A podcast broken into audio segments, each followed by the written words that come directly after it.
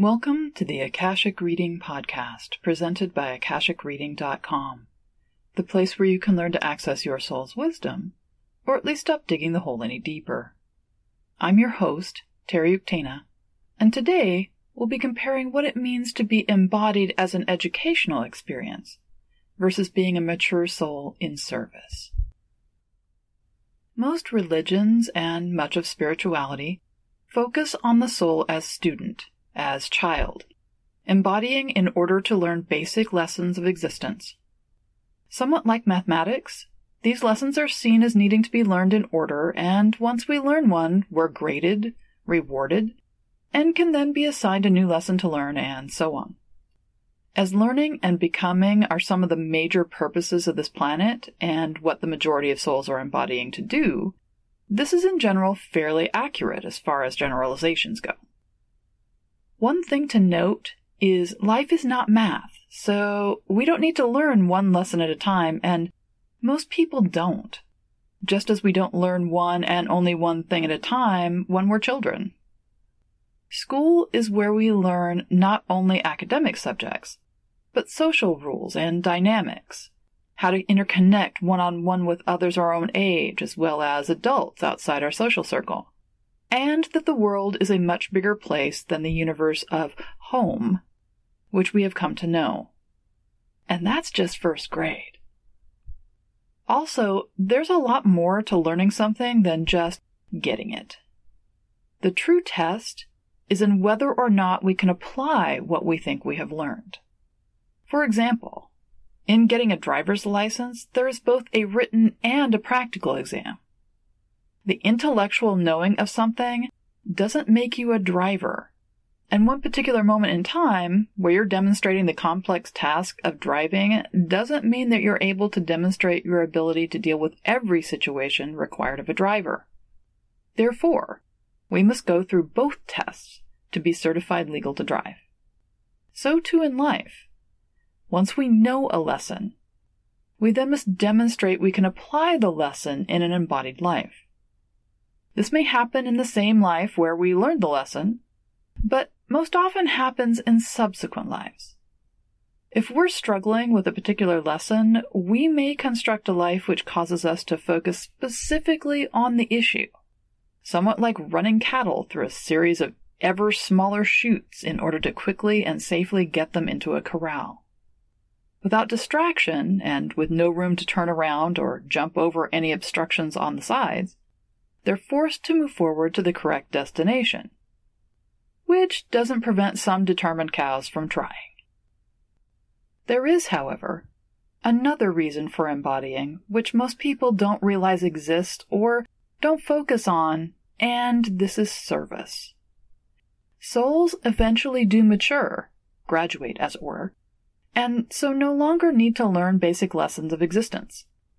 They move on to unfolding their abilities in a way which can add to the becoming of all beingness and enhance the experience of others. For lack of a better term, I call this choosing to be in service or taking on a career. Those who have skill sets and an interest in embodiment sometimes choose to embody in order to provide their services to embodied souls or to augment the embodied experience.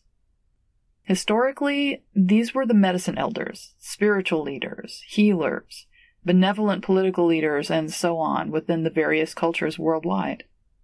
At various times through pre and recorded history, there have been less or more healers depending on the needs of the community being served. As we've entered into the paradigm shift, this time when the matriarchal culture features are returning and blending with technological societies, there's been a surge of beings in service choosing to embody. Over the past 80 to 100 years, more and more mature souls are embodying in order to help in a multitude of ways as we attempt once again to mature into the inventions and capabilities we brought and are bringing into being. The ways they are choosing to help are always elegant and a blessing, but oftentimes surprising. While there are a large contingent of people who are healers in one aspect or another, and more coming, There are also those who choose to work with aspects of embodied life other than people. There are scientists who are helping to put ethics back into science and the should we into the equation along with the can we. There are those who choose a true warrior's life in order to put positive strength into the world. Many of these live solitary lives away from others in order to fully expand their spiritual nature without having to carry the burden of social constrictions or the cares and concerns of others.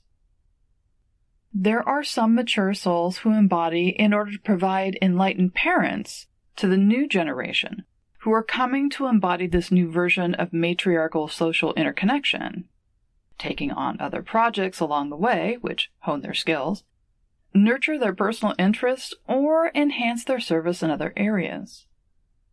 There are even contingents of mature souls who embody with the specific intent of forgetting everything about their true nature. They are neither here to learn nor to teach, but instead to radiate their beingness into the world, like the trees, taking in nitrogen and exhaling oxygen. In the embodied lives they choose, they are neither spiritual nor even necessarily intelligent. They do not glow, are not savants, or are the marginalized living outside of society. Most are the salt of the earth, living among us blissfully unaware that they are one of the fasteners stabilizing positive energy into the world and converting the negative into useful material. Of course, it's impossible to list all the ways which mature souls might come into the world to be of service, just as it's impossible to actually describe in detail the complexity of the world we live in. However, what is important to note is these lives don't necessarily look amazingly different from lives of education. Being embodied, no matter what the reason, is difficult and experiential. We will therefore have hard knocks and learn things regardless of why we came here or what we choose to do now that we're in the thick of things. Being a mature soul doesn't mean you get a pass as evidenced by the Dalai Lama, Pope Francis, Gandhi, and many others. Just as children mistakenly see adulthood as adding agency to the freedom of childhood, rather than seeing the reduction of freedom and the addition of responsibility, so we tend to think of being in service as meaning we are somehow above the mundane and able to ignore the realities of embodied life. In fact, it's quite the reverse. As Tara, mother of Buddha, and Kuan Yin demonstrate, to be in service is to be of and in the world, more fully partaking of its hardships and wonders rather than less. So, those who come to be in service, particularly those who intend to work with people in some manner, choose to be born into families which will be difficult in some way. This can be anything from not feeling like they fit in to the UN definition of torture and everything in between. This is not random, but very carefully calculated to trigger the person into using specific gifts, to enhance or awaken latent skills, and to turn on traits they've acquired through various means and convert them into applicable talents in this particular life. This is not to say any particular parental behaviors or specific events in childhood were pre planned or agreed upon. Everyone has free will, including our parents, so what they agreed to do and be before becoming embodied might not be what they became or what they do once they get here. However, those coming to be in service seek out difficulties in childhood in order to create the necessary empathy, the brokenness which spurs connection, the desire to help others because they themselves needed help in their formative years.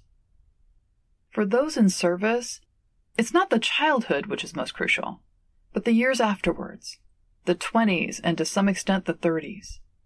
It's in these years, the time period when we're coming to terms with the fact that the universe our parents built was not a universe, but a cardboard construction, that we actually exist in a universe which is much bigger, our parents are not gods but human, and we're free to build our own world. It's here we're expecting to work through any of the childhood specific issues we are left with, so we can move forward into our path of service. This, of course, is much easier to write than it is to live, and where most people get very stuck. One of the ways in which people get stuck is in looking for the lessons in their experiences. What am I meant to learn from this? For someone living an education life, there are usually clear markers pointing in the direction of the answer, the person being unable to see them notwithstanding. However, for a person in service, the experiences are not a lesson per se.